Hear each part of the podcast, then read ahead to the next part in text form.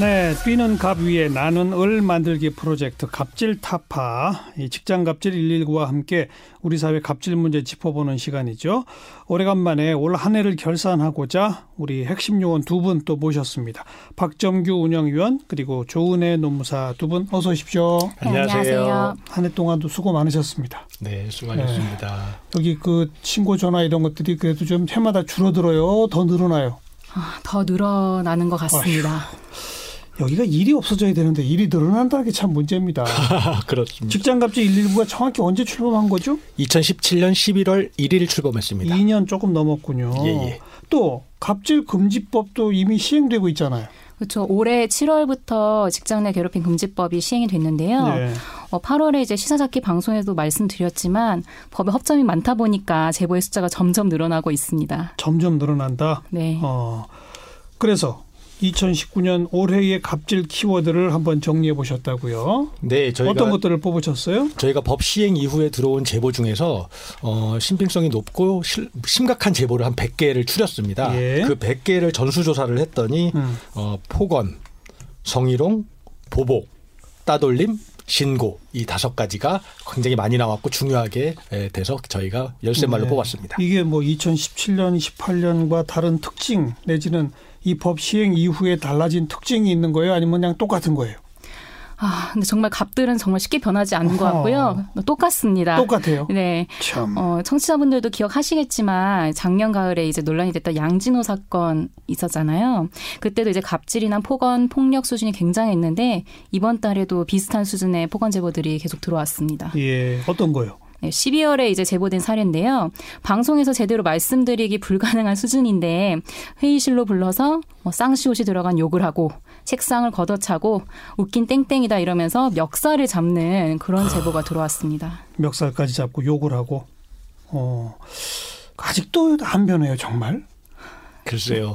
근데 저희 들어온 제보가 예. 두 가지 측면이 있는 것 같아요. 어떤 거요? 어, 안 변하는 것도 있는데요. 음. 또 법이 생기니까 신고 건수가 늘어난 것도 있는 거예요. 네, 예, 네. 그래서 그 전에는 신고가 할 엄두를 못 내다가 음. 어, 이제 신고가 좀 활발해졌다 이런 측면도 봐야 될 것 같습니다. 네 우리가 열심히 보도 자료 내고 꽤 열심히 알리고 있는데도 정말 여전하군요. 저희가 이번에 그 보도자료 내면서 사례를 10월, 11월, 12월 사례를 어, 보도를 했는데요, 알렸는데요. 예.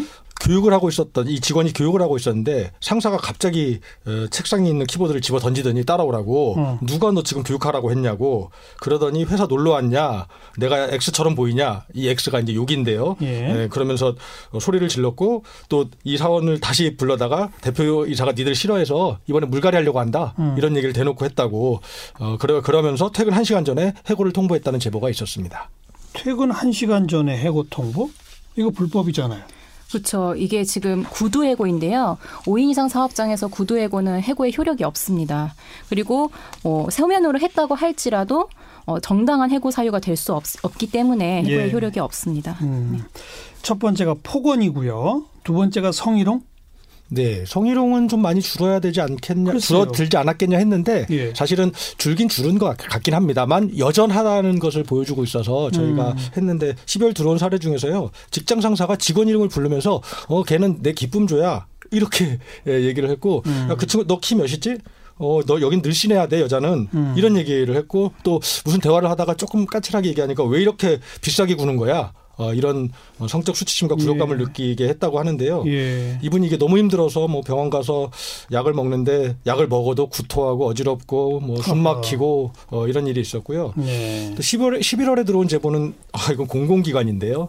상사가 습관처럼 성희롱하는 말을 계속 했나 봐요. 음. 어, 옷, 옷에 대해서 지적질하고 막 이러, 이러더니 한 그 직원이 옷을 좀 짧은 걸 입고 왔는데 어, 그 직원을 보면서 야 너 대표님이 보면 흥분하겠다. 음. 이런 말을 해가지고 너무 충격적이라고 하면서 그래서 지금 저희 여기 공공기관에 대해서는 어, 좀 조치를 하려고 제보자하고 논의하고 있습니다. 이건 직장 내 괴롭힘 금지법과 별개로 성희롱은 또 다른 처벌 조항도 있잖아요. 네, 남녀 고용 평등법에서 그러니까요. 네, 규정을 하고 있고요. 어, 사업주는 성희롱 발생 사실을 신고한 근로자 그리고 피해 근로자 등에게 불리한 처우를 해서는 안 되고요. 음. 불리한 처우를 하게 되면 3년 이하의 징역, 3천만 원 이하의 벌금까지 처하고 있습니다. 근데 이런 법정이 있음에도 불구하고 어 실질적 그 현실에서는 개별 소송까지 가지 않는 한 이런 성희롱 등이 제대로 대응이 되지 않는데요. 예, 네, 예. 여전히 감수성과 문화의 문제가 있는 것 같습니다. 아까 박정규 운영위원이 이 직장 내 괴롭힘 금지법 통과 이후에 신고 건수가 늘어난 것 같다 이러시잖아요. 네. 그동안 신고 안 하던 것들이 신고가 늘어났다는 걸 사업주들도 알 텐데 그런데도 이렇게 갑질이 여전하다. 신고를 했다는 이유로 음. 어, 보복하거나 괴롭히는 문제. 아하. 아, 이게 지금 걱정입니다. 왜냐하면 예. 이게 가해자 처벌정이 없어서 이제 생기는 건데요. 어, 10월에 제보된 사례 중에서 이분이 처음엔 성희롱을 당했고 그 다음에 어, 따돌림 성격의 이제 괴롭힘을 당했던 분이에요. 예. 그래서 회사 신고 기관에 알린 거죠. 그랬더니 회사 성희 내 회사 내에 있는 신고기관에 네네 회사 예. 신고기관에 알렸는데 거기 회사에서 성희롱은 인정이 됐다는 거예요. 음. 괴롭힘은 인정을 안 했고, 근데 그 결과가 어, 감봉이었대요. 가해자에 대한 감봉. 감봉. 근데 예. 그 가해자하고 감봉이니까 회사는 계속 다니는 거잖아요. 성희롱하고 괴롭혔던 가해자하고 공간 분리도 안 시켜주고 기껏 한 손방망이 처벌이라는 게 월급 조금 깎았다는 거거든요. 예, 예. 그러니까 이분이 거, 기서 계속 이제 그 신고했다는 이유로 더 괴롭힘 당하고 따돌림 당하니까 도저히 견디다 못해서 결국은 이분이 퇴사하고 말았습니다. 자기가 퇴사했다. 네. 허. 네, 그리고 또 12월에 제보된 다른 사례도 있는데요. 폭언이나 업무 배제 등 따돌림을 이유로 신고를 했더니 그래도 아까 말씀하신 거와 달리 타 부서로 이동을 시켜 주셨어요. 예. 근데 이 괴롭힘 관련 조사위원회 그 위원장분이 양측의 의견 다 들어봐야 된다라고 하면서 그 이후로는 조사위원회를 열지 않으시는 거예요. 그냥 부서 이동만 해주고. 네, 그래서 어. 한 달이 지나도록 연기만 되고 있고 어, 가해자 해명도 안 듣고 피해자의 목소리도 듣지 않은 채로 지금 계속 시간만 보내고 있다라고는 제보가 있었습니다. 음, 또, 또 신고 때문에 보복하는 경우가 또 있어요? 이게 지금 저희가 주목하고 있는 것 중에 하나가 사용자들이 돈이 좀 많잖아요. 그러니까 이제 변호사를 선임해서 어, 표적으로 뭐 노동청에 체불임금 진정한 사람에게 대해서 혹은 성희롱 신고했다는 이유로 표적으로 뭐 하는 사례가 지금 들어와서 저희가 좀 심각하게 보고 있는데 예. 예, 10월에 들어온 제보 이제 독서실에서 일을 하시는 분이에요.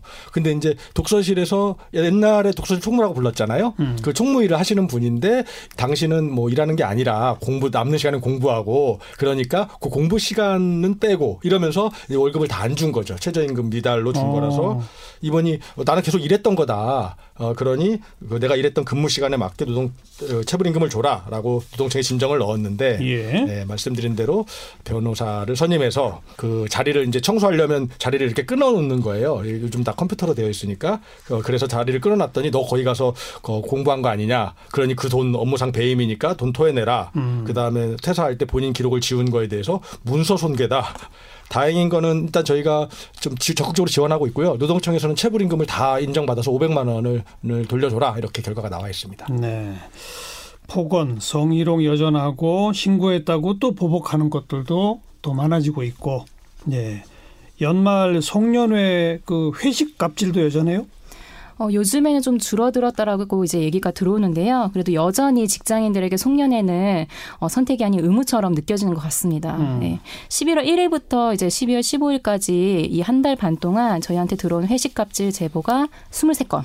그리고 이틀에 한 건꼴로 야. 네, 들어오고 있어요. 예. 근데 이제 중요한 거는 다른 갑질을 하는 사람들이 회식 갑질을 하는 경우도 많습니다. 그러겠죠. 네. 그러겠죠. 하는 사람이 한다고. 어. 네.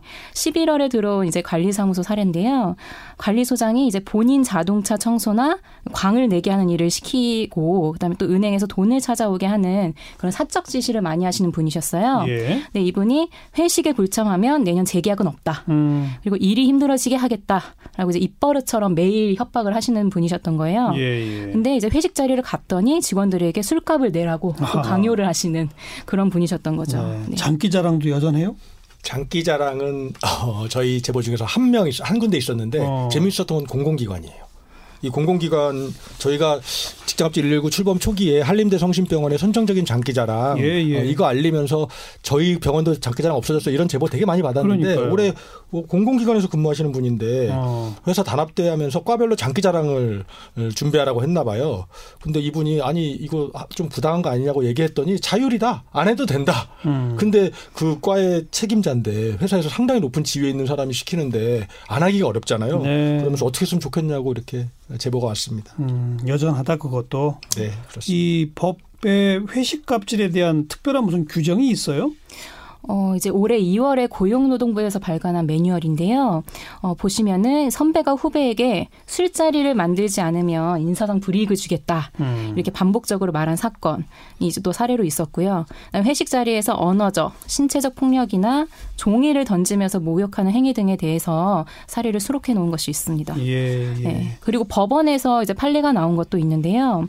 어, 이 회식 갑질에 대해서 사측의 책임을 인정한 판례인데 서울 고등법원에서 회식 강요로 인해서 이 피해자분이 위염, 불면증, 두통 같은 이제 증상이 생겨서 치료를 받으신 거예요. 네. 그래서 이 여성 노동자에게 사측이 3천만 원을 배상하도록 음. 판결이 나왔고요. 어, 이제 회식 문화를 이제 아직도 유지하는 그 조직에서는 이 판결이 좀 유념하셔야 될 것 같습니다. 이런 판결까지 있다. 네. 회식 강요하게 되면 그거는 범죄다. 네. 아, 자, 이제 한마디로 직장 내 괴롭힘 금지법 시행됐지만 별로 효과가 없다고 봐야 됩니까? 아니면 18년에 비해서 그나마 19년은 좀 좋아졌다고 봐야 합니까?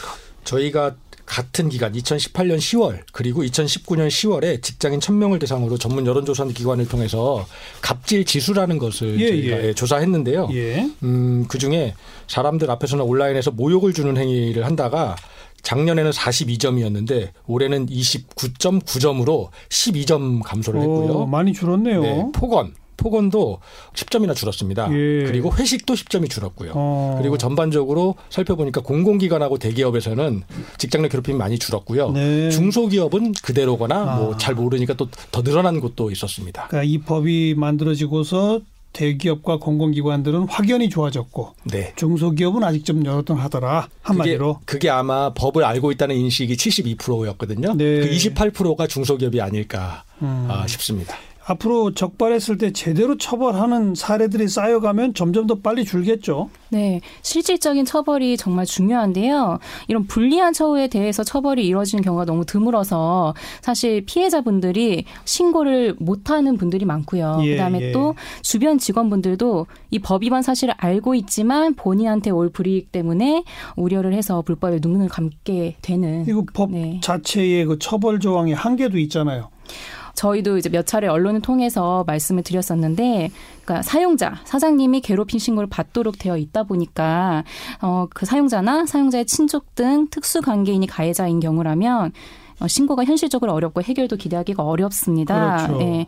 그래서 가해자가 임원을 포함해 사용자라면 어, 사용자가 아니라 직접 노동부에 신고할 수 있도록 예. 네, 규정을 하고 조사도 노동부에서 진행할 수 있도록 예. 법을 좀 바꿔야 될 필요가 있습니다. 예. 네. 근데 또 이제 개정 전이라고 하더라도 법이 안 바뀐다 하더라도 조사가 미진하거나 어, 사용자의 특수관계인이 가해자인 경우에는 노동부가 적극적으로 노동 행정으로 해결할 수도 있는 문제거든요. 그렇죠. 그래서 이런 갑질 피해자의 목소리에 정부가 조금 더 적극적으로 나서줬으면 하는 음. 바람입니다. 그러니까 사장님한테만 신고하도록 돼 있는 거 노동부에 직접 신고할 수 있도록 하는 법 개정 필요하다. 네. 또 그다음 그 노동부는 바로 얘기하고 있어요. 사장님이 가해자다 그러면 노동청에 신고해라. 음. 우리가 처리하겠다. 예. 근데 저희 제보는 뭐냐면 노동청에 갔더니 사장님 사장님 갑질은 어렵대요. 근로감독관이 그렇게 말했어요. 이렇게 어. 저희한테 제보 오는 거죠. 그래서 저희가 어제 그제 근로 그 노동부 만나서도 이 문제에 대해서 되게 따끔하게 얘기했거든요. 예. 어, 약속대로 어, 사용자가 그 갑질의 가해자거나 회사에 신고했는데 미진하게 진행됐거나 음. 또는 이제 간접고용이나 특수고용 문제들이 있습니다. 그러니까 사용자를 입증하기 어려운 논란이 있는 이런 데들은 노동청에 신고해서 네. 근로감독관이 직접 조사하게 하는 게 필요하고요. 또 하나, 당연하죠. 예, 또 하나는 괴롭힘을 신고를 했는데 증거가 확실하고 그렇다면 이런 데는 괴롭힘만 있는 게 아니라 각종 노동관계법 위반이 분명하게 있습니다. 예, 예. 고- 근로감독관의 권한이 근로감독 할 수 있는 거잖아요. 예. 그래서 그런 회사는 수시감독에 들어가면 아, 아, 여기 괴롭힘 하면 안 되겠구나 음. 이런 게좀 사업주들 사이에서 좀 분위기가 조성돼야 될 것 같습니다. 내년 직장 갑질 119가 특별히 계획하고 있는 사업이 있습니까? 네, 올해 지금 저희가 온라인 모임을 7개 운영하고 있는데요. 어, 이제 노조, 가된 데도 있고 지금 온라인 모임으로만 7개를 운영하고 있는데 음. 새해에는 뭐 간호조무사, 정비사, 미용사, 학원 강사, 무슨 보안 요원, 뭐 회계 직원 음, 이런 분들 업종별로 이런 분들의 온라인 모임을 최대한 많이 만들어서 스스로 권리를 찾아 나가게 하는 운동을 네. 좀 해볼 생각입니다. 업종별 온라인 모임의 다기화, 아 그렇습니다. 활성화 네, 맞습니다. 이거로군요. 네. 자 마지막으로 이 사업주나 직장 상사들 또 우리 사회 을들에게 한 말씀씩 하신다면 네, 직장 갑질에 노출되어 있는 을들에게 지금은 바뀔 것 같지 않고 신고를 하면 힘들기만 할 것 같지만 결국 본인이 내는 목소리가 모여서 사회를 바꾼다는 것을 말씀드리고 싶고요. 목소리 내는 것을 두려워하지 말라고 말씀드리고 싶습니다. 네. 네, 저는 사장님들께 좀 말씀드리고 음. 싶은데요. 그 저희가 재능 기부하는 스텝 40명, 140명을 상대로 올해의 속담을 하나 뽑았거든요. 그게 언덕은 내려다 보더라도 사람은 내려보지 마라. 저희가 이게 뽑은 올해의 속담인데요. 어. 함께 일하는 직원을 배려하고 존중하면 그 직원이 회사를 위해서 더 열심히 일하거든요. 당연하죠. 저는 이것을 잊지 않으셨으면 좋겠습니다. 네. 그나마 그나마 갑질 지수 조사해 봤더니 2018년에 비해서 금년이 한 10점씩 10점씩 내려갔더라. 네. 여기서 우리가 희망을 좀 발견하고요. 더 열심히 합시다. 네. 네. 직장갑질 119 박정규 운영위원 조은혜 노무사 오늘 고맙습니다. 고맙습니다.